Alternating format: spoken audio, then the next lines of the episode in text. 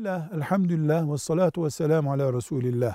Kardeşimiz merakını mucip olmuş şöyle bir soru soruyor. Trafikte araç kullanırken veya başka bir sistemde kurallara uymak nasıl dinin emirlerinden bir emir oluyor? Kur'an'da trafik yok. Peygamber Aleyhisselam Efendimizin hadislerinde trafik yok. Yani trafik kuralları dinle nasıl bağlantılı hale geliyor deniyor.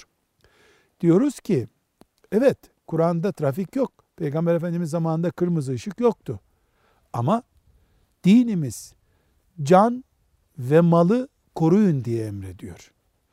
Can ve malı korumak için ne yapılması gerekiyorsa o dinin dolaylı emri olmuş oluyor. Cana zarar vermeyin, araba da olsa mala zarar vermeyin derse din, kırmızı ışıkta insanlığın keşfettiği canı ve malı koruma yöntemi ise kırmızı ışıkta durmak dinin emri olmuş olur. Din ayrıntılara girmiyor ama insan canı değerlidir diyor. İnsan organı değerlidir diyor. Canlarınızı, mallarınızı tehlikeye atmayın diyor.